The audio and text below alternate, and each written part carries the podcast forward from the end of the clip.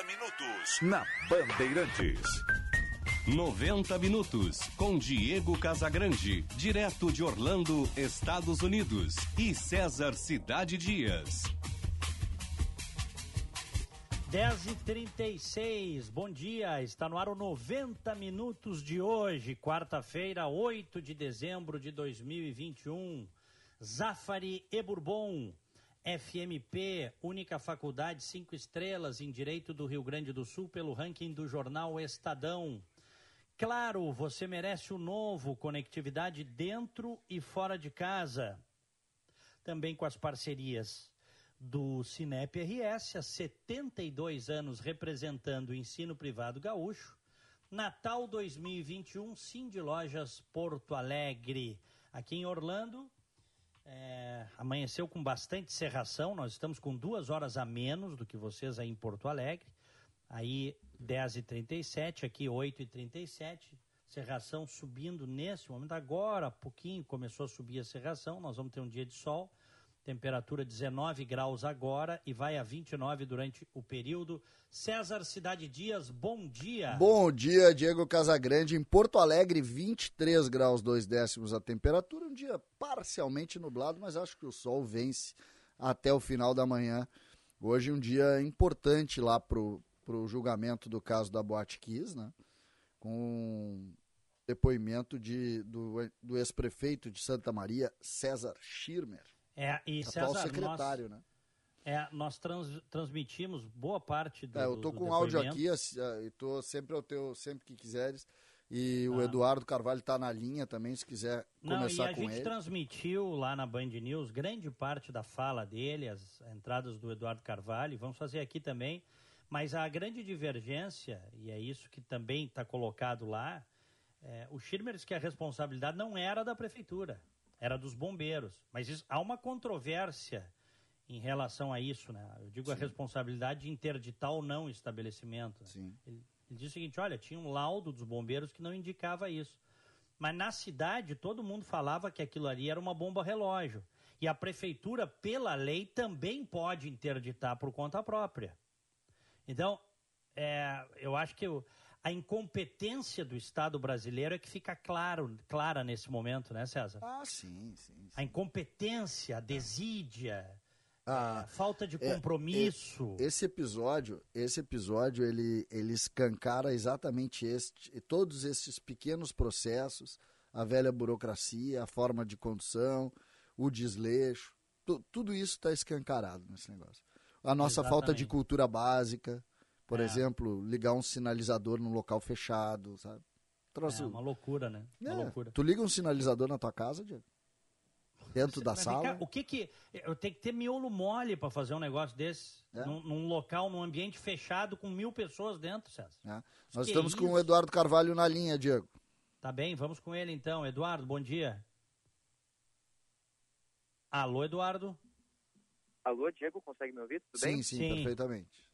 Tudo certo, Diego, ah, Diego César bom dia a todos. Eu estou aqui nesse momento no primeiro andar do Foro Central de Porto Alegre, acompanhando os familiares da tragédia da Boate Kiss, eles que saíram do plenário, estavam acompanhando o depoimento do ex-prefeito de Santa Maria, o César Schirmer, ele que é um dos depoimentos mais aguardados até aqui, e os familiares acabaram saindo em forma de protesto e se dirigiram à sala aqui de baixo onde tem atendimento médico. Eles ficaram aqui dentro um pouco, rezaram um Pai Nosso, se abraçaram.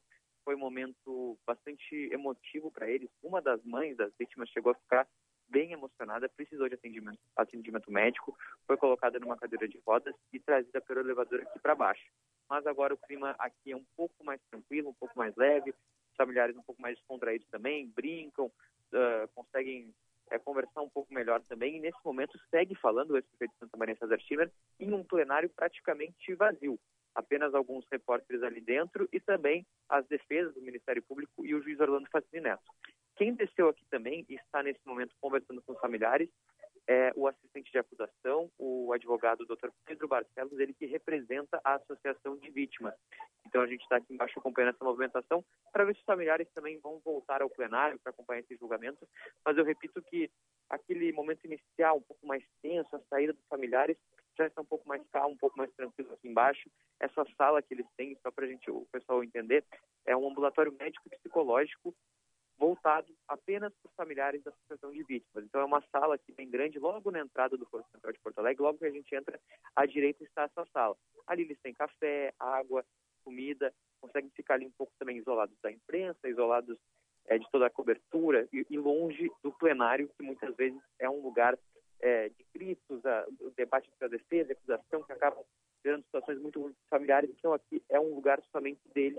Eles estão, estão nesse momento conversando um pouco. Vamos ver se em seguida eles voltam a acompanhar. Lembrando, fala nesse momento César Schirmer, ex-prefeito de Santa Maria, é questionado agora pela defesa de Alessandro Spor, o sócio da Boate Kiss. Volto contigo. Vamos Diego. ouvir, vamos ouvir, vamos ouvir um trecho, Eduardo. Vamos ouvir um trecho, então, beleza. Havia uma espécie de gabinete comum, uma espécie de troca de informações, ou a prefeitura se sentia representada pelos bombeiros nesse trabalho? Os bombeiros vão lá, fazem a fiscalização e a prefeitura dá isso por valioso. Bom, eu vou tentar repetir o que eu disse ao, doutor Orlando. Não, não é repetição, é no nível da prefeitura. Não, mas eu quero explicar. Deu, Tá a Constituição de 89 dizia que a competência era dos bombeiros, relativamente a esse assunto de incêndio. E até 97 houve um vácuo legislativo. Ah, o. Estado não regulamentou a lei. Neste período, não só a Prefeitura de Santa Maria, várias prefeituras no Rio Grande do Sul elaboraram legislações eh, relativamente a incêndio. Hum. Mas, em 97, o Estado supriu essa lacuna, fez várias leis e vários decretos, edi- editou diferentes normas técnicas, Sim. e a própria Prefeitura, eu acabei de ler, houve um decreto do prefeito dizendo este assunto compete exclusivamente ao Corpo de Bombeiros. Então, quando a Prefeitura recebia esse documento, aquilo tinha fé pública, em tese. Isso sim, mas o- se o senhor perceber aqui, ó, e aí por isso que eu estou lhe chamando ah, a atenção para isso aqui, aqui diz, eu- esse, esse, essa legislação ela é usada contra o Elisandro, porque ele colocou espumas na bote. E eu preciso saber quem é que deveria dizer a ele que não colocasse, ou que se atentasse para isso. Então, por isso eu estou lhe perguntando. Compete à Prefeitura de Santa Maria, através do quarto eh, grupamento de incêndio, estudar, analisar, exigir e fiscalizar todo o sistema de prevenção e proteção contra incêndio conforme estabelecido nessa norma. Isso aqui é de 91 e o senhor está licitando uma legislação posterior estadual. Os senhores trabalhavam com a revogação dessa, dessa legislação municipal a partir da estadual? Doutor, eh, o, senhor, o senhor é um bom jurista, um jurista altamente conceituado, sabe que na hierarquia das leis, lei estadual é mais que lei municipal. Então, nós, não eu, porque eu nem- nunca tratei Sim. desse assunto, Sim. mas ah, como, su- como veio uma lei estadual regulamentando a, a Constituição Estadual de 97 para a Prefeitura, inclusive tem o decreto que eu li, assunto Corpo de Bombeiros, fiscalização de incêndio, essas coisas todas, eram, diziam respeito ao Corpo de Bombeiros. Aliás, eu li para o senhor, li Sim, aqui sim, antes, sim, tem um dispositivo do Alvará que exigia que a boate apresentava notas de, de, de- notas de, de extintor do incêndio. Sim, sim. que apresentar. Sim, é o, Então a o senhor- prefeitura não se envolvia nesse assunto. Eu entendo. O que o senhor está dizendo a respeito de vácuo legislativo, e, e o, o coronel Gerson também falou da, da confusão legislativa, da dificuldade de trabalhar com esse Mas emaranhado. essa, desculpe lhe interromper, mas essa confusão ela foi suprida pela regulamentação estadual de 97. É, mas ela não foi entendida por todos da mesma forma, na medida em que ele, como bombeiro, rechaça aquilo que o senhor afirma como prefeito. O senhor imagina como é que fica um empresário nessa condição? Eu não sei, não vi o depoimento. Exato. Então, eu vou adiante para lhe perguntar sobre a atuação de alguns agentes da prefeitura, e aí talvez até lhe dar a oportunidade de esclarecer algumas coisas trazidas, especialmente no inquérito. Né? É, há um relato nos autos de um fiscal da prefeitura, isso foi muito batido no inquérito policial, os delegados trabalharam muito isso, um, um fiscal, Ricardo Bieri, e ele teria advertido o sec- o secretário Miguel Passini para a formação de uma força-tarefa em novembro de 2012. Porque ele queria, né, segundo ele, o- era preciso atuar mais fortemente na fiscalização das casas, dos estabelecimentos comerciais. O senhor tomou conhecimento disso? Isso realmente aconteceu? Havia essa necessidade? Eu li depois sobre isso. Ficou sabendo depois? Mas eh, o pouco que eu li desses autos, é o único servidor que faz uma manifestação dessa natureza. Certo. E, obviamente, que não sei o que aconteceu, o secretário deve ter ouvido outros colegas da fiscalização e achou que não procedia. E esse é o ponto da minha, da minha próxima pergunta. Havia ou não havia uma espécie de, vamos dizer assim, de morosidade, ou de demora, ou de dificuldade na fiscalização de, da, da, prefeitura? Até às vezes por questões estruturais, orçamentárias, enfim. Ou estava tudo em dia, estava tudo rápido, certinho? Olha, doutor, qualquer instituição humana pode ter falhas de diferentes naturezas, mas relativamente às questões da boate, é, eu não identifico nenhuma, nenhuma conduta na prefeitura ou de qualquer servidor que tenha contribuído para, para o incêndio, para tá o bem. evento, para a tá. tragédia. Tá. Diz que não há nexo causal sim. entre um e outro. O que houve, sim, é que estava vencido em processo de renovação, uhum. em processo de renovação, o alvará sanitário. O alvará Sim. sanitário cuida de, higiene, Sim. alimentação, essas Sim. coisas assim. Bom, vou lhe perguntar Muito também bem. assim. O, é... o Eduardo Carvalho, o, o, o que é, você que está acompanhando aí, esse é o, o oitavo dia do, do, do, julgamento dos réus da Boate Kiss aí no júri. O que, que, a, que, que a defesa dos réus vai tentar extrair desse depoimento do César Schirmer, que vamos lembrar, não é réu, ele não está sentado ali como réu. Exatamente, exatamente. Está sentado como testemunha. Ele, inclusive, citou que várias pessoas queriam vê-lo como réu, mas ele é como testemunha. Só para a gente trazer um destaque antes disso, Diego, o César Schirmer chegou a ser, no inquérito da Polícia Civil, indicado como um dos 28 responsáveis pelo incêndio da boate só que ele não podia ser indiciado criminalmente no conto do foro privilegiado por ser prefeito. Por que, que esse depoimento é tão importante para as defesas? Principalmente das defesas de Alessandro Spor e Mauro Hoffman, os sócios da boate. Eles querem tentar mostrar com o prefeito César Schirmer de que eram realizadas fiscalizações na boate e de que a responsabilidade pelo incêndio não está na mão dos sócios da boate, e sim de quem permitia que ela funcionasse, que no caso o órgão público, a prefeitura. Esse, esse depoimento deve se estender bastante, principalmente então nesses questionamentos da defesa do Alessandro Sport e do Mauro Hoffman. Quanto ao Ministério Público, o Ministério Público já disse que não quer entrar nesse jogo político, de tentar colocar a culpa no poder público, é, de tirar a culpa dos quatro réus. Então, é, é, a gente fica curioso para saber como é que vai ser a manifestação do Ministério Público, que não tende a ser muito longa. Quanto aos outros dois réus, os integrantes da banda Gurizada Fandangueira, também não devem ter muitos questionamentos a respeito dele. E em seguida vai falar por aqui o presidente da Associação de Vítimas, o Flávio Silva também, Diego, ele que a gente está aqui hum. embaixo acompanhando, ele saiu agora da sala, em seguida deve se manifestar com a imprensa. Se ele for falar, eu chamo vocês e a gente tenta colocar um trechinho no ar, pode ser? Claro, por claro, favor, linha aberta para você. Tá bom, Eduardo? Valeu, vou seguir na linha aqui então por aqui.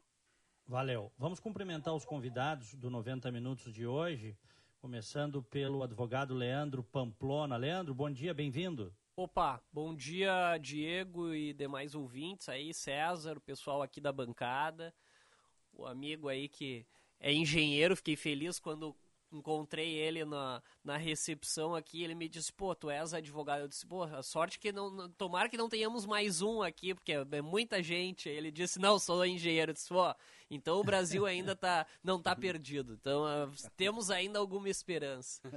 Mas prazer imenso estar novamente aqui na bancada. Eu ainda comentava com o César, a última vez que aqui estive era, eu acho que o Lucas, era ainda no formato do Rádio Livre. Do Rádio Livre, é. Isso. Uhum. E fico muito contente em poder participar novamente aqui. Pena que é novamente sobre um assunto muito triste, muito trágico da nossa. Especialmente para nós gaúchos, né? É. Diante desse dúvida. julgamento aí da, da Boate Kiss. Sem dúvida. Empresário Camilo Bornia, bom dia, bem-vindo. Bom dia, Diego. Bom dia, César. Obrigado aí pelo convite. Uh, é sempre um prazer aqui estar com a audiência de vocês, qualificadíssima, e, e, e, ter conversas aí de alto nível a respeito de todas as questões aí que envolve o Brasil e, e claro, né, o Rio Grande do Sul. E como disse o nosso colega aqui, infelizmente a gente está numa, numa, no meio do, do, do, olho do furacão aí de um, né, de um julgamento que é triste, que a gente, acho que qualquer um ah, né, tem a convicção que, independentemente do resultado né, que dê Uh, vai ser triste igual, ninguém acha que, que a gente está falando aí de bandidos e, e, pessoas que agiram de forma deliberada com a intenção de causar mal para as pessoas. Então, todo mundo acaba sendo vítima né, de um processo que teve vítimas que, infelizmente, né, não, não retornarão mais. Né. Mas vamos uhum. lá. É. E, e, esse depoimento do ex-prefeito César Schirmer está mostrando justamente a confusão que é o Estado brasileiro, né? É. O, o Estado brasileiro complica as coisas, né? É, os bombeiros dizem que a prefeitura tinha que ter feito mais, quem sabe até interditado. A prefeitura diz que essa atribuição era dos bombeiros, que ela não tinha uh, nada a fazer sem um laudo conclusivo dos bombeiros, laudo esse que nunca veio.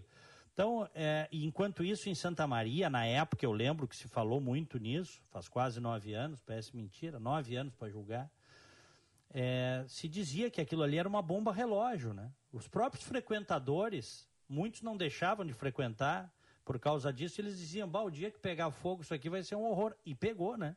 E pegou. Pegou fogo, aquela pocilga. Então, é, é, é, é o, isso aí para mim é o exemplo clássico do Estado brasileiro, que se mete onde não tem que se meter e onde tem que se meter não se mete. Né? É, eu diria até um pouco mais assim, Diego, o, no dia que aconteceu o acidente, eu até me lembro que eu falei para minha esposa, meu pai estava vivo na época, eu falei a mesma coisa. Eu disse assim: é, cachorro que tem dois donos morre de fome. Agora vai começar um jogo de empurra, tá entre prefeitura, é, bombeiros, o engenheiro, o proprietário. E a legislação brasileira é uma esquizofrenia onde uh, a, coloca uma série de atribuições a várias partes, onde o cenário é perfeito para um empurrar para o outro e ficar nesse, nesse jogo ad eterno. E a gente fica bancando essa conta ainda por cima tá? Porque essa conta por cima é cara, é Ministério Público, é Defensoria, né? É todo um corpo né, do judiciário, né? E a gente vai ficar enxugando gelo e a gente vai chegar à triste conclusão que infelizmente a gente tem uma legislação que deixa, né, uh, não atribui responsabilidade a absolutamente ninguém, né? Parece que é feito de propósito, tá? Infelizmente. Enfim, Uh, cachorro que tem dois donos morre de fome. Eu sempre digo isso e a legislação brasileira, para mim, ela é é, é clássica nesse aspecto aí. A relação que a gente precisa fazer com isso e é, a gente está vivendo um momento no Brasil da, do, do, dito orçamento secreto, né? E aí quando a gente fala em bagunça do Estado brasileiro, o Estado brasileiro ele virou, ele virou um, ele virou um, algo tão, tão ideológico, tão baseado em narrativa, que a gente aceita, por exemplo, com tranquilidade, tranquilidade, o que o orçamento secreto está fazendo. A gente não sabe, a gente não sabe para onde está indo hoje, o dinheiro hoje, e os caras exemplo, defendem isso, César. Exatamente. Hoje, por exemplo, é. uh, e começaram, e isso vai começar a acontecer todos os dias, o que, que a imprensa está fazendo? Ela está indo na ponta do iceberg. Olhem a loucura. E aí dentro do que tu dissesse, exatamente, Camilo, dentro do que tu dissesse. Eles estão indo na ponta, então eles estão sabendo o que está sendo usado, onde o dinheiro está sendo comprado. Aí hoje, capa da Folha de São Paulo, de hoje, equipamentos anti-seca pagos com emendas do orçamento secreto definham em depósito do governo. Ou seja, não adianta. Não, e o deputado e o deputado Maranhãozinho, que agora é um, é um ferrenho defensor do Bolsonaro, né? O, o foi flag, Josimar Maranhãozinho do PL do Bolsonaro, do PL do Valdemar da Costa Neto, tudo gente séria, gente limpa, gente honesta foi flagrado aí na operação da Polícia Federal com caixas de dinheiro vivo. Caixas de dinheiro vivo. Isso que a Polícia Federal está sendo patrulhada como nunca esteve, né? É, Nós estamos e diante César... de, uma, de uma patrulha. Porque Não, assim, é, eu, tá eu sendo, aprendi... a Polícia Federal está sendo desmontada pelo a, Bolsonaro. A melhor, maneira, a melhor maneira de tu não ter, e eu acho que eu, tô aprendendo isso nesses últimos dois anos. Estou aprendendo. A melhor maneira, melhor maneira de não ter corrupção no governo é não divulgar que tem. Porque todos os governos do Brasil têm, desde o Juscelino. Uhum. Mas o único jeito de tu não de, de, tu dizer que esse governo não tem ou que algum governo não tem é tu não divulgar que tenha. Ah, desde o Marechal Deodoro. É, deve ser. Não, eu peguei, é. peguei o Juscelino porque historicamente dizem que Brasília foi construída não, assim. Não, só um pouquinho, só um pouquinho. Desculpa. Desde que o Pero Vaz de Caminha chegou aqui, com a primeira a, a fragata portuguesa, é, que ele chegou aqui e escreveu a carta ao rei Dom Manuel, pedindo para soltar o genro dele que estava preso. na carta do Pero Vaz de Caminha, em 1500, que é o primeiro registro historiográfico do Brasil que nascia há 500 anos. É que eu considerei, eu considerei a carta- República, né? É só por isso. É, não, não, eu sei, eu sei, eu eu tô, eu tô indo além, mas quer dizer, a história do Brasil é uma história de corrupção. né? É uma história de corrupção, de patrimonialismo, de jeitinho, de malandragem. Agora, o que mais dói, a mim dói, ao César, e acho que a vocês também, muita gente, em maior ou menor grau, é que esse governo aí, em 2018, se elegeu com a bandeira de combate à corrupção. Entrou na onda patriótica 2018 de combater a corrupção sabe? Para depois, para depois se associar ao que há de pior para desmontar O orçamento a- o secreto. combate à corrupção. O orçamento, se vocês, se eu perguntar para as pessoas, vamos fazer essa pergunta aqui. Uma palavra, tem que ser uma palavra, um poder. Que nome vocês dão para o orçamento secreto? Uma palavra. 980610949. Que nome se dá para um or... Nós estamos falando de transparência. Tudo na vida, principalmente no mundo no, no, no no- público, transparência é a palavra. Constituição exige transparência, da Transparência. administração pública. Perfeito, doutor.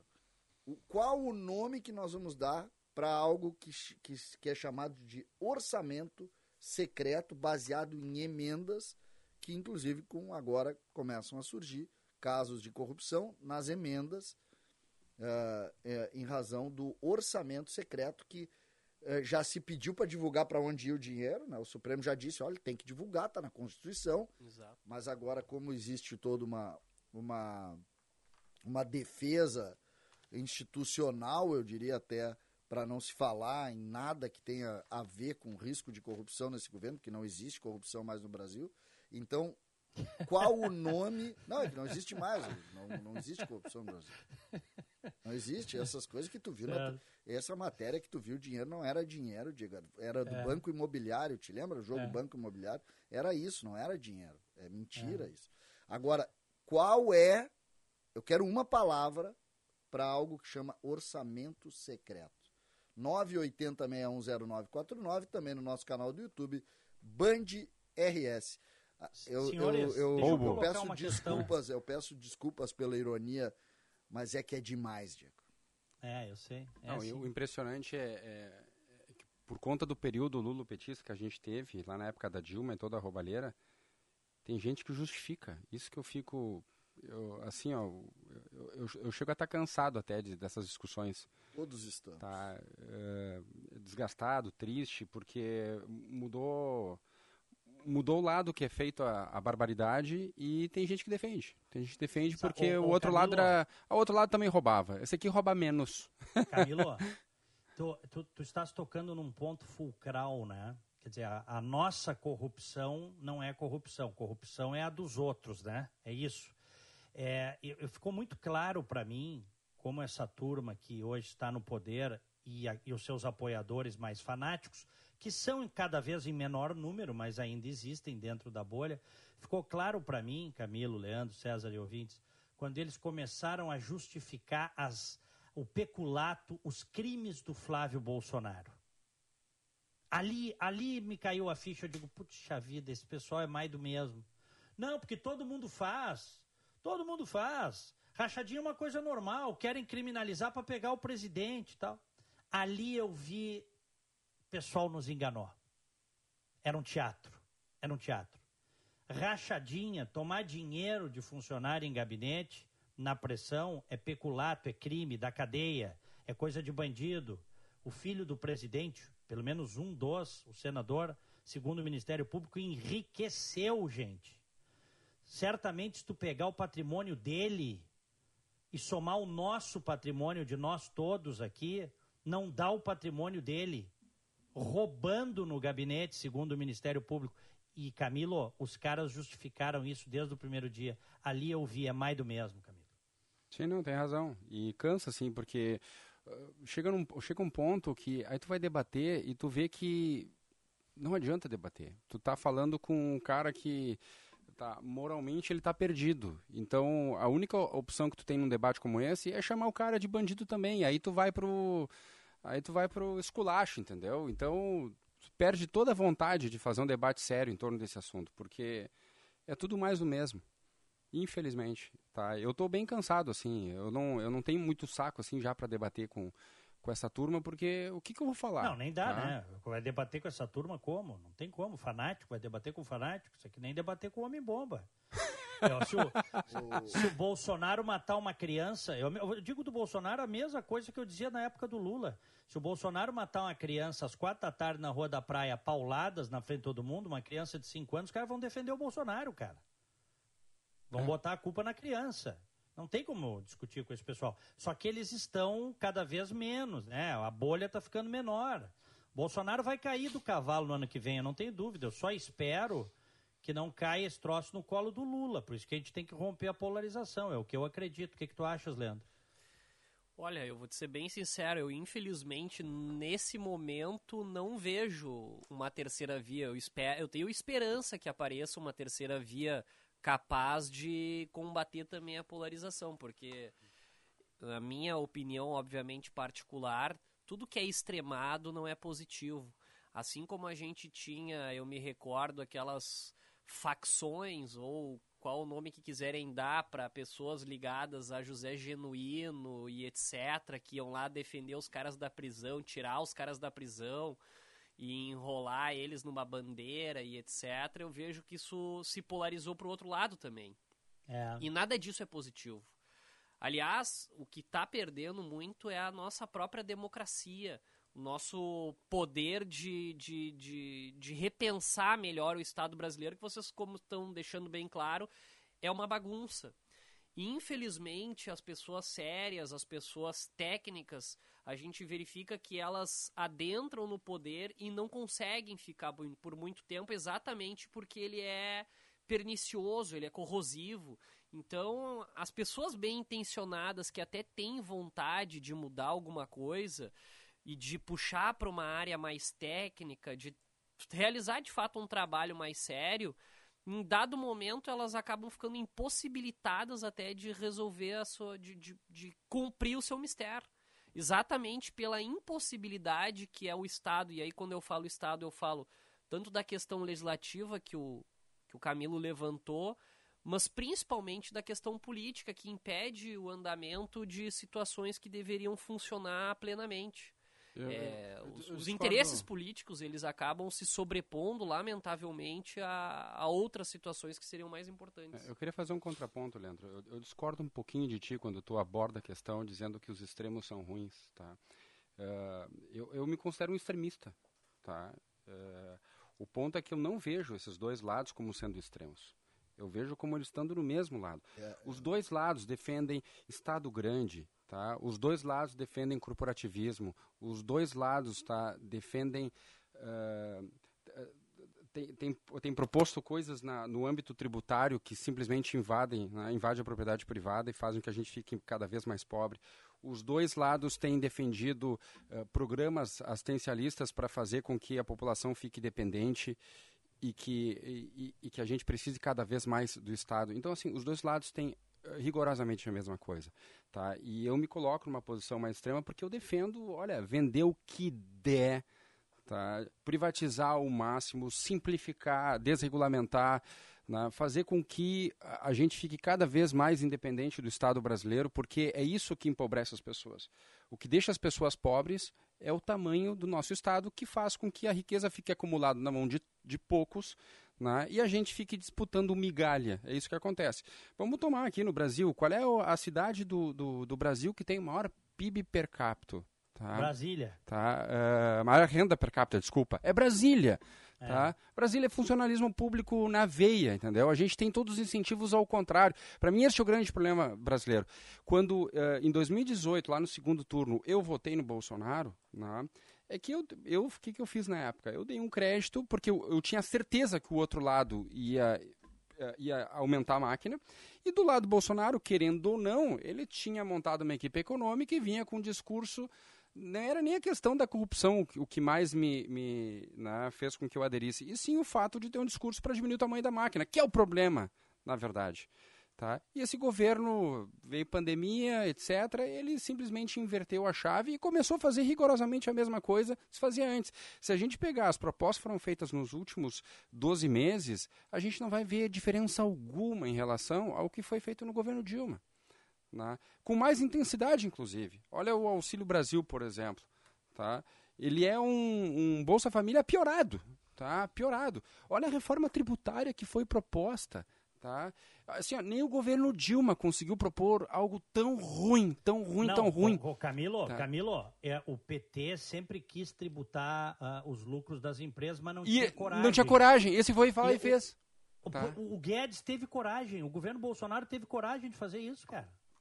Então, a, a reforma administrativa proposta foi uma piada. Né? O que fizeram em relação à Eletrobras é para nunca mais poder privatizar a empresa. Né? Ah, foi privatizado? Mentira. O que, a reforma que foi feita impede, inclusive, né, que seja de fato privatizado. Então a gente fez o contrário. Então, assim, eu não considero que são dois extremos. Para mim, são duas faces da mesma moeda. Um tem um discurso mais esquerdoide, tá? E o outro tem um discurso mais ah, ah, reacionário, tá? Que faz com que pareça né, que sejam antagônicos, mas na verdade não são. É, não, eu só, só para ficar bem claro, quando eu falo dessa ideia das polarizações, eu tô a, a falar exatamente de uma situação que decorre do fanatismo religioso que ambas as partes têm. Sim, sim. Até não seria, não seria exatamente entre extrema esquerda e extrema direita. Até porque como a gente sempre destaca, né, isso já é algo é, histórico, é, existe muito mais do mesmo, sempre. Então, mesmo que nós tenhamos um discurso inicialmente extremamente liberal e, por outro lado, um outro extremamente esquerdista, muitas vezes eles acabam se encontrando no meio do caminho. E muito tem se visto disso. Então, quando- na verdade, quando eu falei de extremismo, é o extremismo esse das pessoas que não conseguem dialogar. No ponto de defender uma determinada ideologia e ser crente àquela ideologia e não sair um pouco daquela ideia da caixa. Seria mais nesse aspecto. Não especificamente em relação ao modelo econômico ou coisa parecida. Porque eu concordo com vocês que muito se esperou de ruptura, de mudança, e pouco a gente viu. Ou talvez até a gente pode, em alguns aspectos, e aí indo para a área econômica, a gente pode, sem dúvida nenhuma, ter certeza que houve um retrocesso. A questão do, dos, dos- das políticas sociais, quando a gente fala no Bolsa Família, que em um determinado momento era muito combativo, combatido é, por todo mundo que gera riqueza, que é empresário, que paga seus tributos, etc., na verdade agora ganhou um novo nome. E está sendo utilizado, muito provavelmente, para que no ano que vem nós tenhamos aí uma possível reeleição. Então é isso, é, volto a dizer, é isso que tem que ser combatido, mas quando eu, quando eu só para então ficar claro, essa questão da, da polarização era É, exatamente É, o religião, radicalismo, é uma religião. Da religião, virou seita. É a né? mesma Virou ideia seita. do gremista e colorado, tu entendeu, o, o, o Diego? Sim, do É, radical, Cara, eu né? não vou... Porque Exato. você- eu posso sentar aqui... ser- Isso, eu posso você- sentar aqui e posso dizer um milhão de coisas que aconteceram errado no rebaixamento do Inter. Eu sou colorado, posso dizer que aconteceram Não, errado, reconhecer um monte de coisa. Mas pode, pode o pessoal vai, vai eu vou ter 100 que vão dizer que, Ó, que aquilo aqui, ali nada foi você errado. pode, você pode ser gremista e ser colorado e torcer, mas assistir o jogo e a arbitragem com relativa imparcialidade. O cara que é fanático não consegue. Exatamente. É o, Ele acha que o... problema é o fanatismo. Ele pra acha mim, que o entendeu? mundo tá contra o time dele Isso, sempre. isso, Esse é o isso. lance. Tem. Tem. Eu acho uma grande injustiça com o Grenal, com a grenalização aqui, com o Grêmio Inter, a gente comparar com a luta de hoje na política. É bom, tem isso, é Bom, verdade. eu, eu, eu, eu volto. O- hoje, hoje até pode ser. Boa. Não, não. É. ontem, Não, por é exemplo. Que, é que o Grenal não merece, por mais que haja radicalismo Não, no não, eu Grenal, vou pegar ontem. Eu, eu faço um eu debate, entendi. eu e o Baldaço. Eu sou gremista, o Baldaço é colorado. Nós representamos aí uma. É, n- é, im- é impossível fazer um debate com um lulista e um bolsonarista. Impossível tu fazer. Mas dependendo do Grêmio Colorado é impossível também. Não, não, não, mas é, é é muito, tá. mas é muito É mais muito fácil. fazer, mas é muito Pô, mais fácil. é- Diego, pode chamar a interatividade, tem até pesquisa, Diego. Tu desse uma olhada na pesquisa, tem novidade. Claro, deixa. Sim, já saiu a pesquisa, a gente vai falar disso. Vai aí, deixa eu só dizer uma coisa antes. O Reginaldo Souza está dizendo, ele está lembrando aqui, o nosso ouvinte, que a maioria que votou no Bolsonaro foi para tirar o PT do poder. E tem gente que não entendeu isso ainda. Só tem que gente agora. que não entendeu, muita gente. Tem gente que não entendeu. Só que agora, como tá tudo muito parecido, o Bolsonaro agarrado no, no ex-presidiário Valdemar da Costa Neto, condenado no mensalão, corrupto de carteirinha, tá tudo muito parecido. O que vai acontecer é que vai ficar difícil para uma parcela dos eleitores né, escolher, porque tá tudo muito parecido. Diga aí, César. Não, é que eu, ah, a gente abriu aqui a, a pergunta sobre qual o nome em uma palavra, enfim, ah, o poder de síntese forte aqui para saber o que se chamar, o como se pode chamar uma, algo chamado orçamento secreto.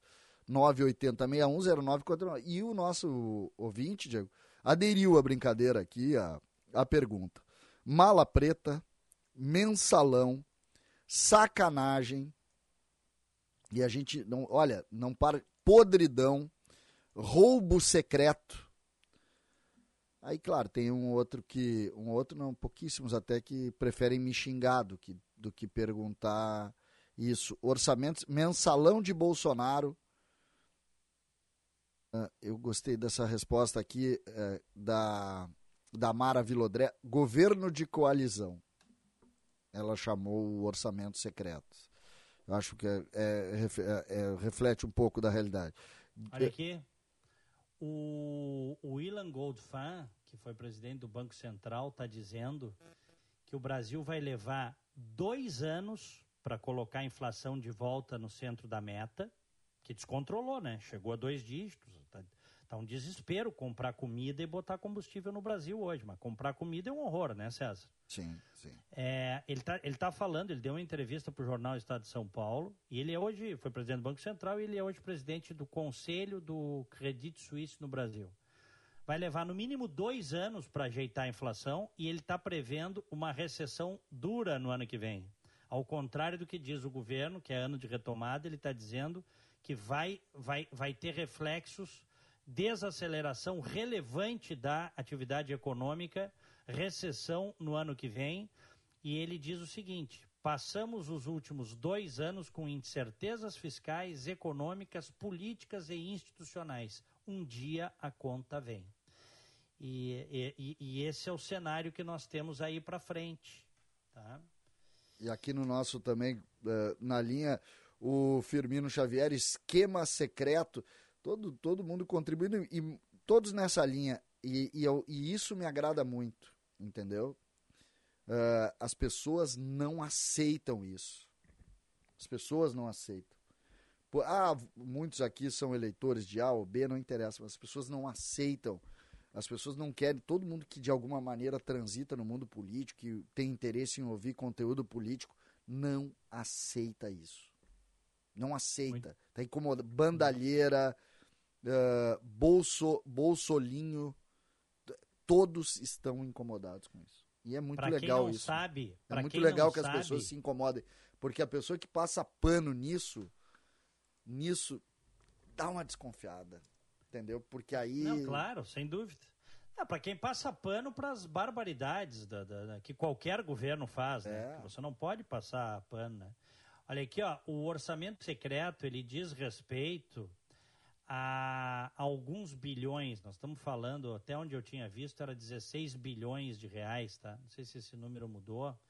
São as chamadas emendas de relator, tá? É, que não, é, eu não, não sei se é exatamente se está nesse valor ou não, mas são bilhões, tá?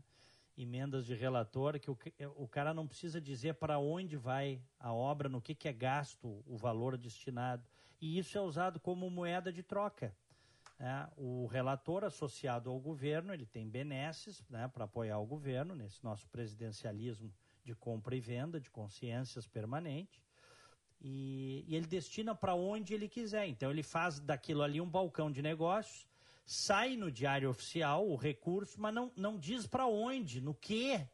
Quer dizer, os caras estão literalmente roubando o nosso dinheiro na nossa cara. E, e, e, eles se negam, o presidente da Câmara e do Senado, eles se negam a mudar isso, eles não querem mudar isso, eles acham que é bacaninha ter orçamento secreto, cara.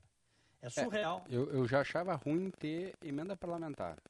Uhum. É ruim, né? É, que começa péssimo, por aí, é, né? por aí. É essa, tá? Então, e os caras apri conseguiram aprimorar o, o, recurso existente. E pior é o seguinte... É, o sistema se reinventa. Se reinventa, é. E, e pior, uh, esse, esse modelo está sendo propagado para assembleias legislativas, Câmara de Vereadores.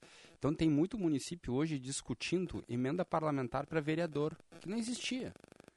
Na, na, minha cidade mesmo. Eu estava conversando né, com um assessor parlamentar, ele até veio perguntar minha opinião.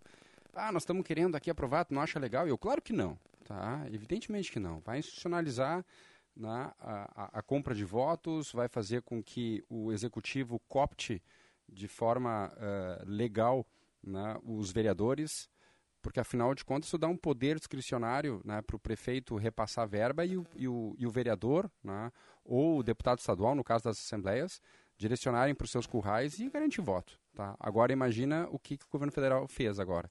Além disso, criou o orçamento secreto, que é uma, um aprimoramento. A criatividade deles não tem limite.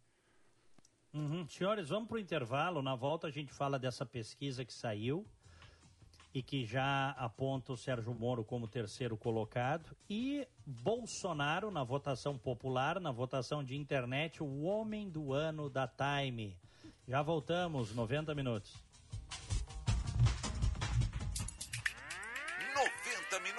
Na Bandeirantes.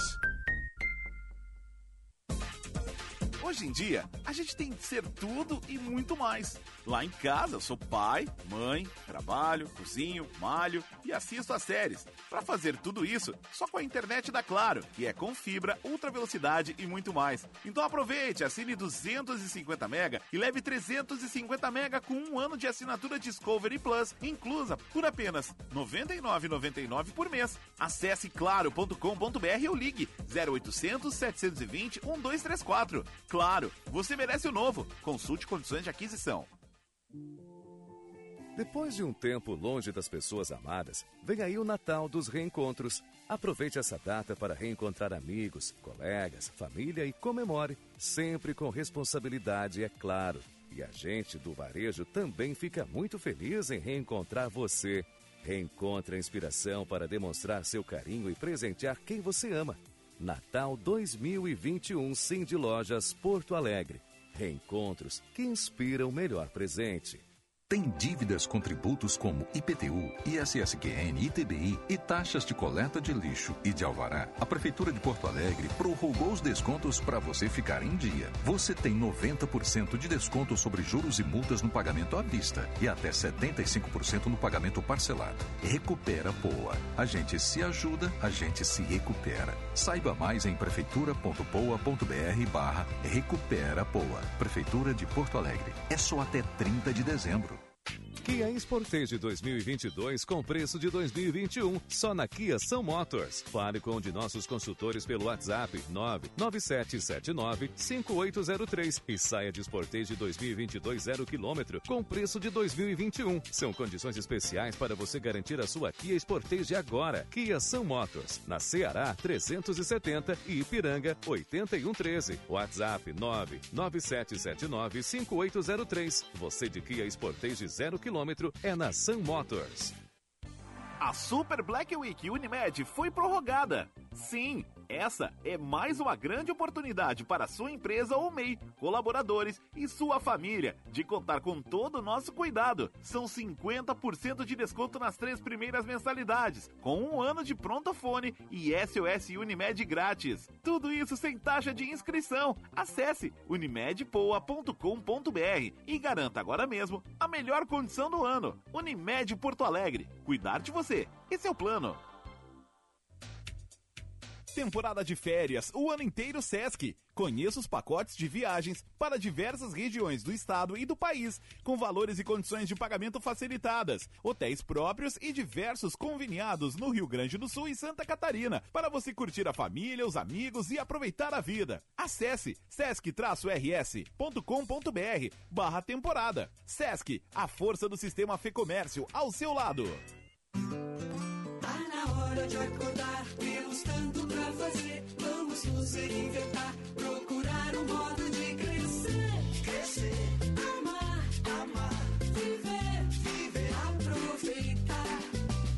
Tudo a seu tempo, tudo vai passar. Nada tão urgente que um carinho possa dispensar. Ah, Zafari Bourbon. Economizar é comprar bem. Valorizar os conhecimentos que adquirimos ao longo da vida, o governo federal, por meio do Ministério da Educação, criou o Resaber, um processo de avaliação e reconhecimento de saberes profissionais que vai conceder diplomas e certificados a trabalhadores das mais diversas áreas. Instituições de ensino. Saibam como fazer parte dessa rede certificadora em gov.br/mec/resaber. Ministério da Educação, Governo Federal, Pátria Amada Brasil. Rádio Bandeirantes. Fechada com você. Fechada com a verdade. 90 minutos. Notícia e opinião. Rádio Bandeirantes.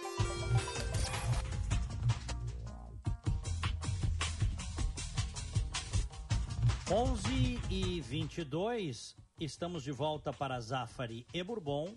FMP, única faculdade cinco estrelas em Direito do Rio Grande do Sul pelo ranking do jornal Estadão. Claro, você merece o novo conectividade dentro e fora de casa. Também com o Cinep RS, há 72 anos representando o ensino privado gaúcho. Natal 2021, Sim de Lojas Porto Alegre. Quando as maçãs deliciosas e suculentas do Zafari encontram a sua nova receita de torta, a vida acontece. Zafari e Bourbon, economizar é comprar bem. Aqui em Orlando, 21 graus, César. Diego, Porto Alegre, 23 graus, 5 décimos a temperatura. A gente tinha que gravar o nosso intervalo, sabe, Diego? Intervalo aqui é, É, coisa... eu sempre disse que o intervalo é a melhor parte. É, o debate segue aqui. De vez em quando tem que nos lembrar, gente. Agora vocês voltaram pro ar, tomar cuidado, hein? Toma É. cuidado. Interatividade 980610949. Uh, segue o depoimento de César Schirmer, ex-prefeito de Santa Maria, no julgamento do caso Boate Kiss. Ele está falando agora, César? Este momento ele está falando, eu não tenho, é que eu não tenho Ah. áudio aqui, o áudio está na mesa. Uh, Aparece aqui na, no, no canal do YouTube. Vamos ver se ele está falando neste momento, por favor. Informação que eu li no jornal que trabalhava, não conheço. Tá certo. Trabalhava na boate qualquer. Muito obrigado. Eu só tinha isso para lhe perguntar. Obrigado. senhor. Tá aí, o ex-prefeito de Santa Maria, César Schirmer, depondo como testemunha no júri dos réus da Boate Kiss, que nunca é demais lembrar. Levou nove, quase nove anos para acontecer. Isso. Né? E o Eduardo é? Carvalho, o Eduardo Carvalho na linha com informações. Oi, Eduardo. Oi, Diego. Oi, César. Vou, vou de volta aqui para falar um pouco sobre esse depoimento do César Schirmer, que está andando até mais rápido do que o esperado. Já foi finalizada as perguntas da defesa do Alessandro Spor, o sócio da Boate Kiss. Quem faz as perguntas agora é o Ministério Público, porque os outros três advogados que representam os outros três réus não resolveram fazer perguntas e questionamentos. Então, ele vai responder apenas ao Ministério Público gaúcho. Quanto à questão dos familiares, né, que eu tinha mencionado que deixaram o plenário, alguns, apenas alguns voltaram para acompanhar presencialmente, mas a grande maioria segue lá embaixo na sala de apoio e prefere não acompanhar essa manifestação do prefeito. Ele que respondeu a várias questões a respeito dos alvarás, dos CPCIs, e um, um desses momentos foi quando o advogado Jader Marques, que representa o Alessandro Sport, disse que ele deveria estar junto do Banco dos Céus a Alessandro Sport. Ele deveria estar lá também respondendo ao crime. E aí, claro, houve um, uma questão de ordem por parte dos advogados, dos promotores, perdão, do Ministério Público Gaúcho, e o juiz Orlando Francine Neto fez então uma advertência ao advogado Jader Marques para que não volte a mencionar esse, essa questão, porque seria um desrespeito ao testemunha que ali está depondo. A gente tem um trecho do presidente da Associação de Vítimas, do Flávio Silva, falando um pouco sobre a indignação dos familiares com esse depoimento do ex-prefeito. Vamos ouvir.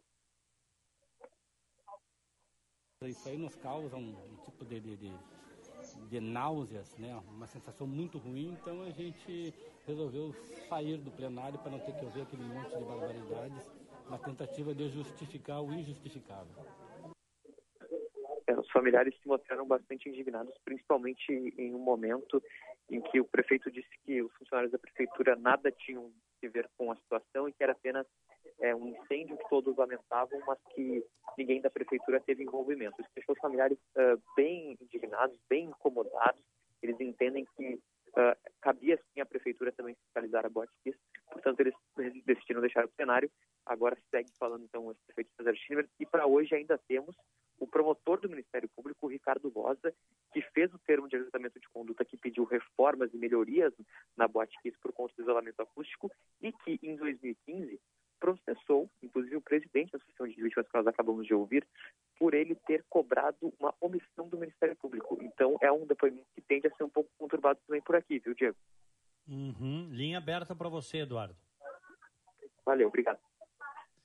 11 e 27. Estão conosco no programa de hoje o empresário Camilo Bórnia e o advogado Leandro Pamplona. Senhores, saiu mais uma pesquisa, está é, tá publicado no jornal O Globo, na, na página de política hoje, pesquisa Genial Quest, empresa de inteligência de dados. E é uma coisa impressionante aqui esses números, viu? Até eu tenho dúvidas. Lula, 47%, isso não é estimulada, tá? Lula 47%, Bolsonaro 24%, e a novidade é o juiz Sérgio Moro com 11%. Essa é a grande novidade da pesquisa. Ciro Gomes cai para 7%, brancos e nulos 7%, indecisos 4%. É, o, é, tem vários cenários aqui. Eu li o primeiro cenário. Num cenário, Lula tem 47, no outro 46, num outro 48, se aproximando de vitória, inclusive no primeiro turno. Né? E em todos os cenários ali, o Bolsonaro oscila entre 23% e 27%. O juiz Sérgio Moro, quando aparece, ele fica entre 10% e 11%. Faltam aí 10 meses para o primeiro turno. Qual é a sensação de vocês, começando contigo, Camilo? Conhecimento. Alô, senhores. Alô? Oi, alô, mesa. Camilo, Alô? me ouviu? Tá liberado. Eu, eu tá ouvi, liberado. eu ouvi. Tá, qual é, a tua, qual é a tua sensação em relação a esses números? E o conjunto das pesquisas está dando isso, né? Alternam ali, mudam os números, mas é, para mais ou para menos, mas Lula liderando com relativa folga, Bolsonaro na faixa dos, dos 25% e agora surge o juiz Sérgio Moro. Qual é a tua, tua sensação Ah, acho acho que a tendência, eu acho que o Moro vai entrar com força, tá? As pessoas, é, é claro, eh, a memória do eleitor está muito no, no atual presidente e no, e, e no Lula que foi oito anos presidente, elegeu, é uma figura aí notória na política brasileira. Tá? Agora, Mas- Camilo, parece mentira que depois dele liderar o mensalão e o petrolão, esse homem tem esse percentual, né? É uma coisa inacreditável o nível do eleitor brasileiro, né? Pois é, mas assim, eh, o mensalão, ele se elegeu no o segundo mandato sob o mensalão. É verdade. Tá? Eh, pega Dilma Rousseff, como é que tu justifica? Enfim, eh, o eleitor brasileiro assim é de se estudar, tá? Para falar a verdade, tá? Mas o da mesma forma que como é que tu justifica que o Bolsonaro tem 25%? Tá? Então, assim, é um voto pragmático. As pessoas votam pensando na, no bem-estar delas, tá? E, e aquele que propuser o, o melhor para elas e elas enxergarem isso, as pessoas vão e, e era isso. Né? Acho que o, o Sérgio Moro ele vai crescer naturalmente, mas eu, eu também eh, eu não tenho, apesar do discurso contra a corrupção do Sérgio Moro e tudo mais, eu também tenho as minhas desconfianças assim, não em relação à pessoa dele, eu acho que ele é um cara bem intencionado, mas o, o perfil dele, um cara que foi juiz a vida inteira, que sempre resolveu as coisas com o poder da caneta, tá? Um cara que eh, pouca experiência em administração, enfim. Eh, ele também está agora num partido Podemos, que é um partido que, que eu acho que tem algumas figuras legais, mas tem outras que são assim duvidosas. Tá? O, a, foi feito o anúncio agora, semana passada, que ele estaria sendo remunerado né, pelo fundo partidário. Enfim, tem algumas questões ali que eu não. Que eu, eu também não gostei dessa forma que o, que o, que o Moro está se apresentando, né, através de um partido Uhum. como Podemos. Mas, enfim, diante do cenário que nós temos, entre Moro, Lula e Bolsonaro, né, eu não tenho dúvida que o Moro ainda é né, a melhor opção, até porque ele não mostrou né, o lado ruim como os outros já mostraram na prática. Tá? Acho que nós temos um ano pela frente. Acho que muita coisa pode acontecer ainda nesse período. Eu acho que é muito cedo para um diagnóstico mais assertivo, mas acho que a gente tem que temos que olhar para a terceira via, tá? Eu tinha esperança que daqui a pouco com o cenário com o Eduardo Leite pudesse haver uma, uma opção um pouquinho mais viável. Eu acho que o PSDB eh, enterrou a sua possibilidade de ser competitivo com o Dória, dada a rejeição que o Dória tem fora do, do, do, do ambiente aí do PSDB. Tá? Não que eu morra de amores pelo Leite, né, mas ainda assim, eleitoralmente, do ponto de vista de produto político né, eleitoral, o Leite ele me parece muito mais viável né, para poder emplacar. Mas o PSDB abriu mão disso. Então está sobrando, de fato, né, o Sérgio Moro. Porque o Dória não tem condição, né? A gente sabe que o Dória é mais do mesmo. Uhum. Doutor Leandro Pamplona. Eu tenho uma visão um pouquinho diferente do Camilo em relação a. Eu, eu concordo com ele que o primeiro caso é que o eleitor brasileiro ele tem que ser estudado. Tu estás aí em Orlando, Diego, se tu for ter uma conversa com um nativo aí, alguém que conheça o Brasil, mas de longe, assim, saiba onde fica, etc., mas não conhece muito a nossa cultura.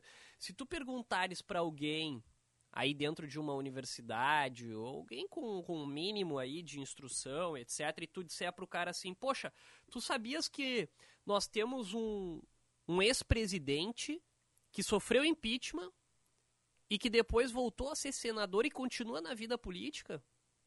Não, quando eu conto do Lula, os caras não acreditam. Eu acho que ninguém vai entender. Porque os caras vão dizer, não, falo- mas só um pouquinho. Ah. Os caras foram retirados porque era o combate aos marajás e etc. E aí depois o cara foi retirado e voltou. E continua vivendo a vida política. É. Então, alguma coisa tá errada. Vocês têm algum problema cultural, talvez. E aí isso ô, só se Leandro, repete. É triste porque só se Leandro- repete, tu entendeu? Ô, Leandro, o eleitor aqui faz o filtro. Qu- Quando tem suspeita de corrupção, o cara tá fora. Pois é. De maneira geral é assim. Eu já contei, eu já fiz essa experiência de contar do Lula aqui para americanos, vizinhos meus. Os caras não acreditam. Os caras dizem, sério? Mas é verdade. No kidding. Os caras dizem para mim, "Não- não, não brinca. Os caras dizem, no kidding. É, é isso aí. Cara, e aqui é engraçado porque a pessoa ganha uma plataforma política parece maior ainda. E agora a gente tem de novo esse cenário, ou seja, um ex-presidente que sofreu diversos processos, que aliás, processos esses que estão sendo todos desmontados, né? Agora vi aqui também que o STF ontem eh, declarou o juiz Bretas incompetente para mais um monte de processos aqui. Ontem saiu no STF. Então, nós temos essas pessoas todas voltando ao, ao cenário político e sendo grandes vias da próxima eleição. E diferente do Camilo, eu não, não, não acredito no Sérgio Moro, infelizmente. Não sei se felizmente ou infelizmente, não, não, não vi ele politicamente com estofo para conseguir fazer frente a esses dois. Eu não, eu não disse que eu acredito, eu disse que é a única coisa que a gente tem. Mas aí que É. tá, não, não vai ser, porque não vai ser viável, Camilo. Acho que não, Não, vai ser viável. mas- Eu acho que é mas a Eu não começa- concordo. Eu, eu acho, eu acho que o Moro vai comer o Bolsonaro por uma perna. Anotem aí. Eu Já não sei, disso, porque ele, né, César? ele, ele não tem, ele não tem um grande detalhe que é a questão carismática, infelizmente. Mas Isso é, isso é cenário- forte de voto. O cenário, doutor. Isso é forte o de voto. cenário, essa pesquisa aqui, ela indica um cenário. Eu tenho, Não era o carisma da Dilma. Eu tenho, é, a Mas a Dilma- tinha o, tinha o Lula a- a- a- que, que levava ela de arrasto. É toda a diferença. O Bolsonaro, também tem o- o o Lula. Lula- ele tem o Lula e Moro tem o Bolsonaro. Lula. Ah. Olha, olha só, Tá. doutora, em cima da, da questão do, dessa migração. Vamos pegar essa como base essa, essa pesquisa aqui. O Lula tem os 46% dele. Ele vai seguir com os 46 no primeiro ou no segundo turno. Vai fazer Talvez 46. caia, talvez, Eu talvez acho que ele, até lá não É, vai. Acho tá, que até lá não eu, vai eu ficar tenho com- uma com ideia essa- de que ele não é essa- candidato, mas aí uma- não vamos, vamos, vamos pelo cenário aqui pra gente não pirar, tá, Diego?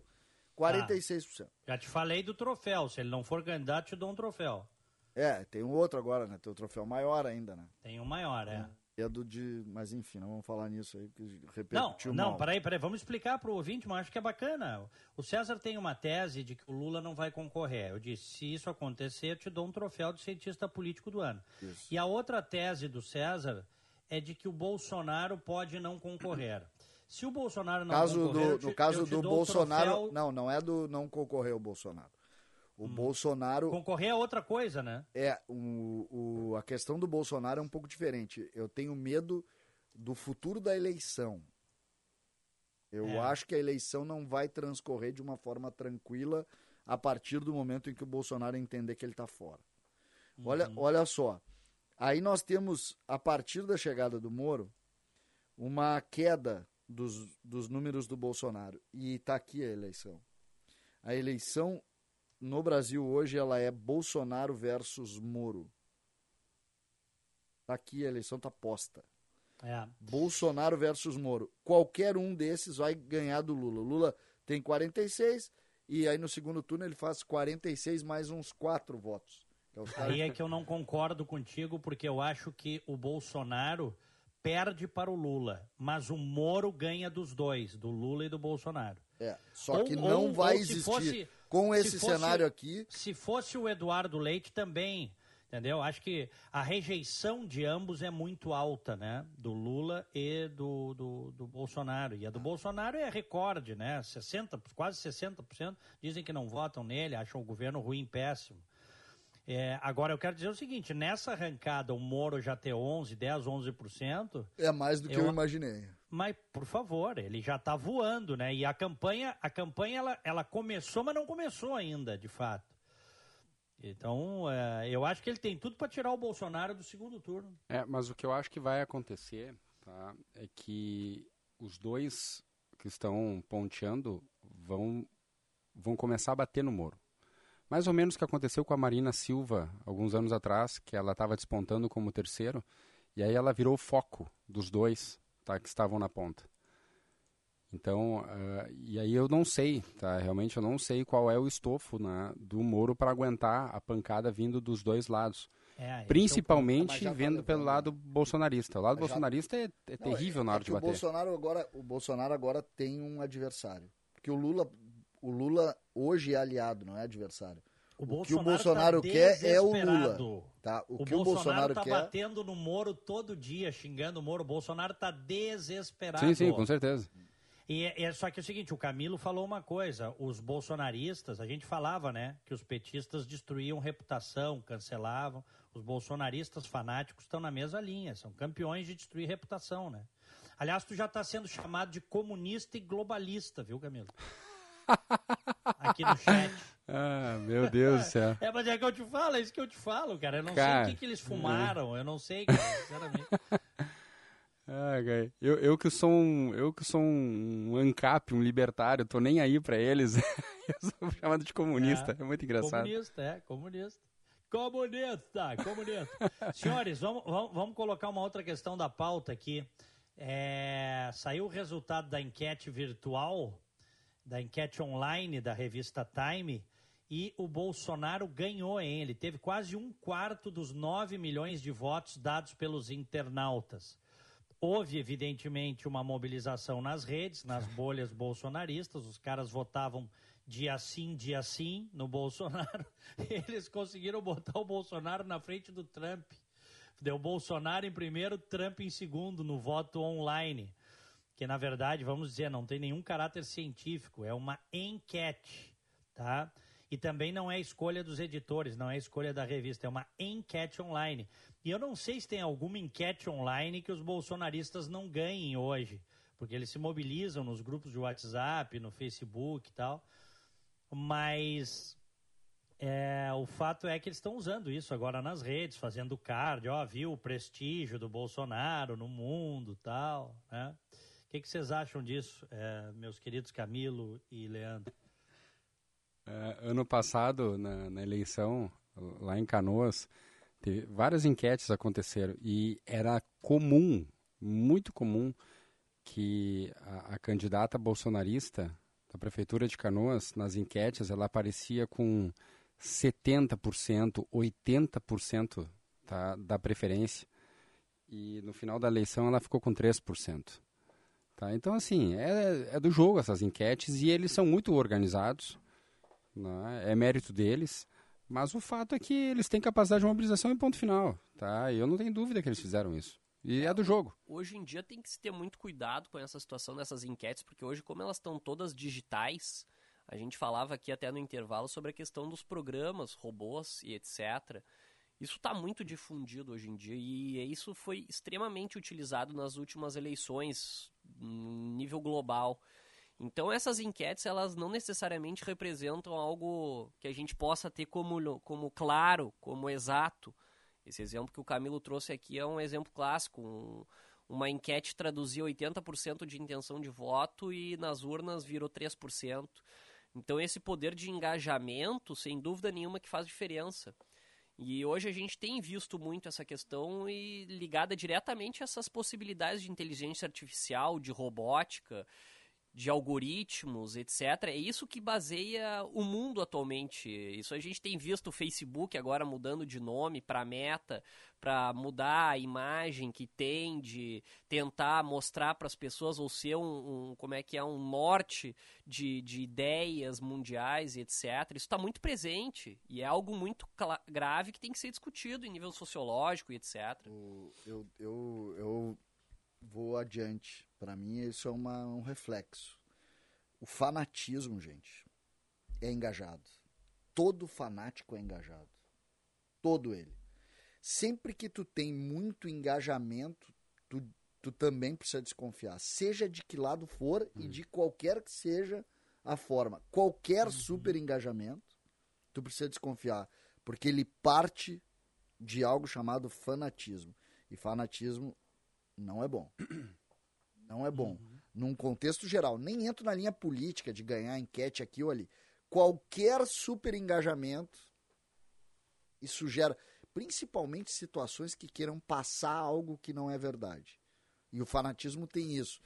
É, a gente pode avançar e tu pega, pega, por exemplo, qualquer eleição dessas. É, e hoje a gente tem as redes sociais, mas não é de hoje. Peguem os, os escolhidos da revista Time, curso da história, e vocês vão dizer, opa, tem alguns casos aqui que são curiosos. Tem vários. Cita, cita, César. Pode não, citar. Não, não, depois eu pego a lista aqui e passo para vocês algumas, alguns nomes aqui. Deixa eu pegar a lista aqui e vou passar. Mas sempre que tu tem muitos engajamentos nessas, nessas, uh, nessas, eu não vou falar eleições, mas nessas enquetes, no curso da história, tu vai te assustar.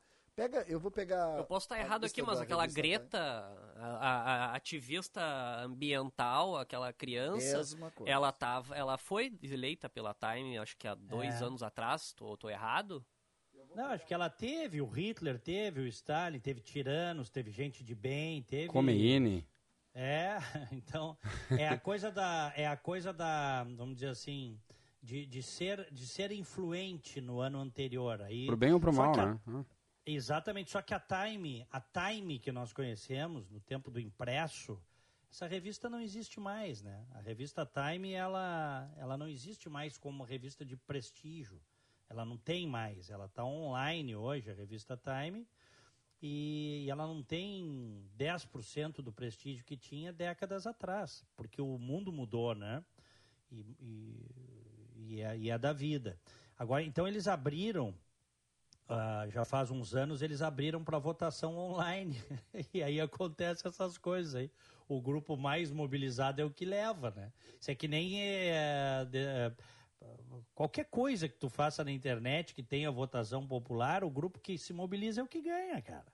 É isso. Sim, e os mecanismos, inclusive, para proibir, para coibir, na verdade, o voto duplo, ele é facilmente uh, uh, superado. Tu baixa, por exemplo, o navegador, o Brave, tá, que é um navegador de internet que concorre aí com o Firefox, com o uhum. Google Chrome.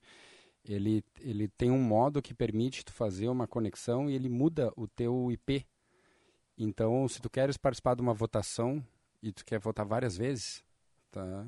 É, é só tu baixa o Brave, entendeu, na tua máquina É, e era isso, deu. tu consegue votar à vontade. Uhum. Outra coisa, ah, senhores, que eu quero colocar para vocês aí nessa finaleira do programa, o governo Bolsonaro, o ministro Marcelo Queiroga, que é médico, negou que vai exigir comprovação de vacina para entrar no Brasil, ao contrário aqui dos Estados Unidos, que está exigindo o chamado passaporte vacinal. Vários países da Europa, e cada vez um número maior de países está exigindo para entrada no seu território, além da comprovação do teste negativo de Covid, o comprovante de vacinação. O Queiroga disse que não, né, que o Brasil não vai exigir, embora a Anvisa tenha sugerido que, que fizesse para aumentar a segurança. Mas eh, ele, deu- ele disse uma frase eh, que está sendo muito criticada. Ele disse: às vezes a liberdade vale mais do que a vida. E vindo de um ministro da Saúde, cuja, cujo foco principal é preservar a vida, né? É um negócio, sob certo aspecto, controvertido. Eu quero ouvir vocês sobre isso. Leandro, começando contigo, Leandro, doutor Leandro Pamplona, depois o Camilo. Bom, eu acho que é- tem, tem questões aí que brigar contra a ciência é, é, é perda de tempo novamente, é dar, dar, dar soco em ponta de faca, é como a gente chama aqui. Tem situações, não é, é, é inegável que tem que haver a restrição sanitária exatamente de- dos voos, exigir, assim como fazem conosco em relação a passaportes, a gente tem que cuidar do coletivo acima de tudo. É a mesma ideia da pessoa. Eu tenho uma opinião particular que é completamente diferente da, de muita gente, mas essa ideia do sujeito, ah, o meu poder de autodeterminação em relação ao meu corpo. Eu posso não, não, não querer tomar vacina por inúmeras situações. Eu tenho uma visão um pouco extremada, eu quando na época essas situações se levantaram, porque é uma questão de ordem pública, é uma questão de coletividade. Não importa se, é, se porventura eu tenho algum receio, se nós temos testes dizendo que a vacina é segura e etc., não há muita discussão, entendeu? Então eu acho que é, é, é querer inventar uma, uma história e uma narrativa completamente dissociada da realidade. Então, é, essas, essas demonstrações aí de combate a uma questão até científica que está provada é desnecessário, é só. Enfim, acho que só destrói a nossa imagem em, em outras situações e, e eu acho, eu penso que é muito grave isso, penso que é muito grave, muito triste, porque eu volto a dizer, essa ideia da autodeterminação, de eu não querer me vacinar aí, ela acaba sendo combatida no momento em que nós temos toda a coletividade em jogo. O, o cara não é obrigado, ninguém vai pegar o sujeito à força para se vacinar. Ele não é obrigado a se vacinar, mas ele vai impor restri... são impostas restrições, como por exemplo viajar para outro país, né? Exatamente. Esse, esse Mas é eu iria Agora além. o Brasil, o Brasil não quis adotar isso e essa é a controvérsia. Eu iria o até a- governo brasileiro. É, eu iria, exato, mas eu iria até além, Diego. o presidente não se vacinou ainda, né? diga-se Pois é, ma- passagem. mas, eu iria além, eu te digo assim, ó, no momento em que muita gente, vamos, vamos dar um exemplo aqui prático, muita gente não quer se vacinar, eu quero o meu poder de autodeterminação e eu não quero me vacinar. E aí nós vamos superlotar o SUS. Quem é que vai pagar essa conta? Ou quem é aquele sujeito que é o, o Joãozinho do Passo Certo, que cumpre as regras, que vai lá, toma suas duas doses e tal, e por uma eventualidade ele acaba sendo acometido pela doença e tem que buscar um, um SUS. Aí ele vai brigar, entre aspas, né? Vai brigar com outra pessoa que não cumpriu nenhuma das normas sanitárias e daqui a pouco está sujeito até a, a, a morrer, tendo ele feito tudo que era obrigado e cumprido todas as normas legais. Então eu volto a te dizer, eu, eu, eu- tenho uma, essa, essa opinião, eu, certamente seria algo inconstitucional também, mas ah, tá bem, não tomou vacina, bom, então talvez o SUS não é para ti também, sabe? Seria uma questão até mais extremada aí para exigir, porque, é, de novo, é uma questão social, é uma questão global, é mundial. Nesse momento, o indivíduo ele tem que se... se ele, o, o coletivo tem que se sobrepor ao individual. Mas o teu ponto. Camilo. É, ma- mas assim, ó, se o teu ponto é eficácia, do seu ponto de vista de eficácia, ah, o, o a vacinação não, não quer dizer muita coisa. É, é muito mais eficaz tu fazer um teste, ou exigir que a pessoa tenha um teste nas últimas 48 horas, tá, que comprove que ele não está contaminado. Porque ele pode estar vacinado e pode estar contaminado e ele vai passar igual. Então, sob o ponto de vista de eficácia, o, o, o passaporte sanitário, ele não tem muita, tá? ele, ele não tem muita serventia. Não quer dizer. Tanto que muitos países adotaram, né, e a gente tem ainda focos onde parte da Tá, doença está se Camilo, proliferando. Camilo, só Não, um mas aí- parênteses aí aqui. nós temos- Só um nós só um temos países um pouquinho. que- que- Só um pouquinho. O, o, onde onde, a- a- Onde os foi maciço, bolsões- não está acontecendo isso. Não, os focos, e aqui nos Estados Unidos a imprensa está mostrando todos os dias, os focos de resistência ah, da- do, do coronavírus e- estão justamente em comunidades, principalmente, que não se vacinaram.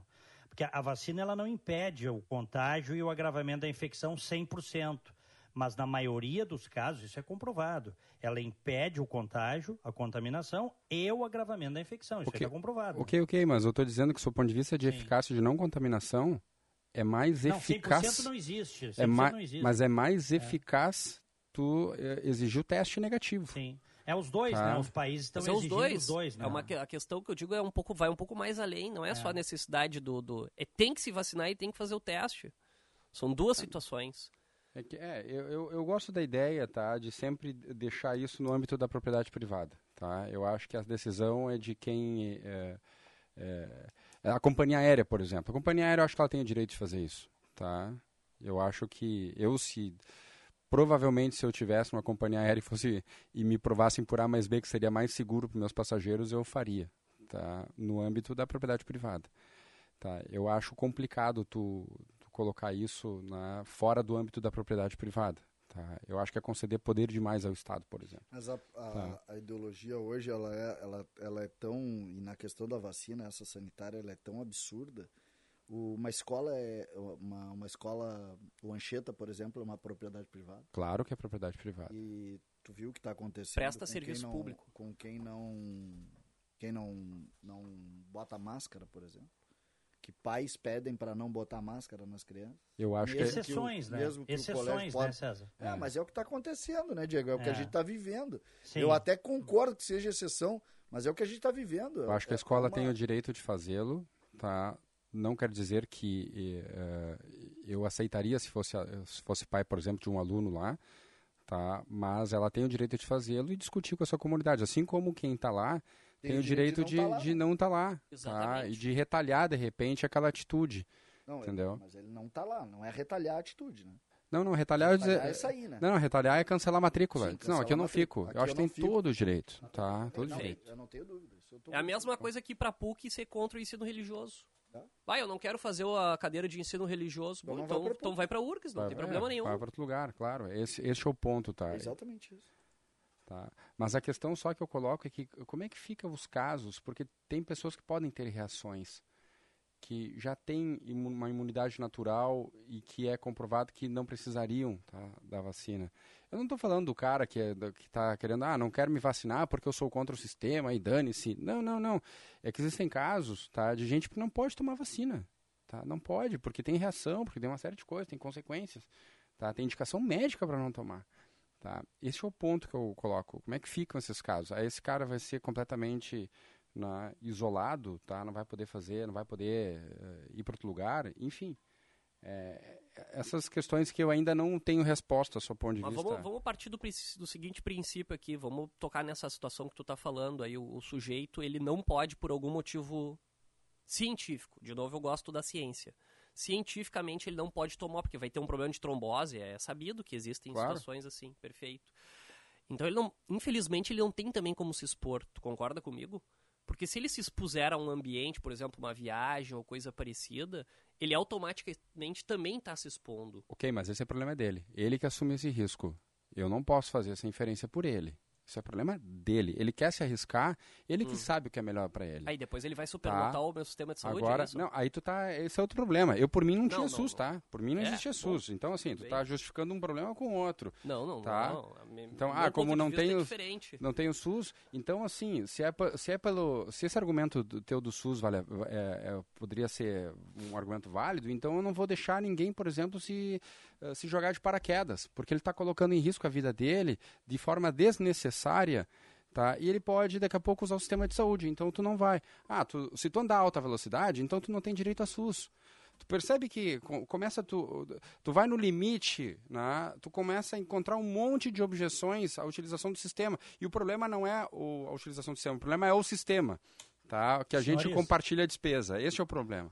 Me avisa a nossa produtora, agora que o debate começou a ficar bom, me avisa, Fernanda Nudeman, que nós temos que encerrar. Olha o programa. É, mas olha aqui, ó, vocês estão convidados para voltar aqui, vocês abrilhantaram, Camilo Borne, Leandro Pamplona, a nossa manhã aqui no 90 Minutos. Muito obrigado, até uma próxima, tá? Valeu, Diego. Feito, Diego. Agradeço aí Valeu. mais uma vez a, a- o convite aí, tua disposição. Grande abraço a todos aí, Camilo, César. Tomara que Ah. dê tudo certo amanhã, será que sim? Torcer, vamos Vai, vai, vai dar tudo certo O amanhã. César, o César acredita em milagres. Eu, eu, Eu isso que- acredito, eu acredito. Por isso que eu sou, eu sou matéria de Grêmio, eu sou do negacionista. canal dele. Em matéria de Grêmio, eu sou um negacionista. Tá certo. Valeu. tô com o César. Ah, Valeu, valeu. Abraço, César. Um abraço, amanhã tem mais 90 minutos. Abraço a todos. Fiquem com Deus. Tchau.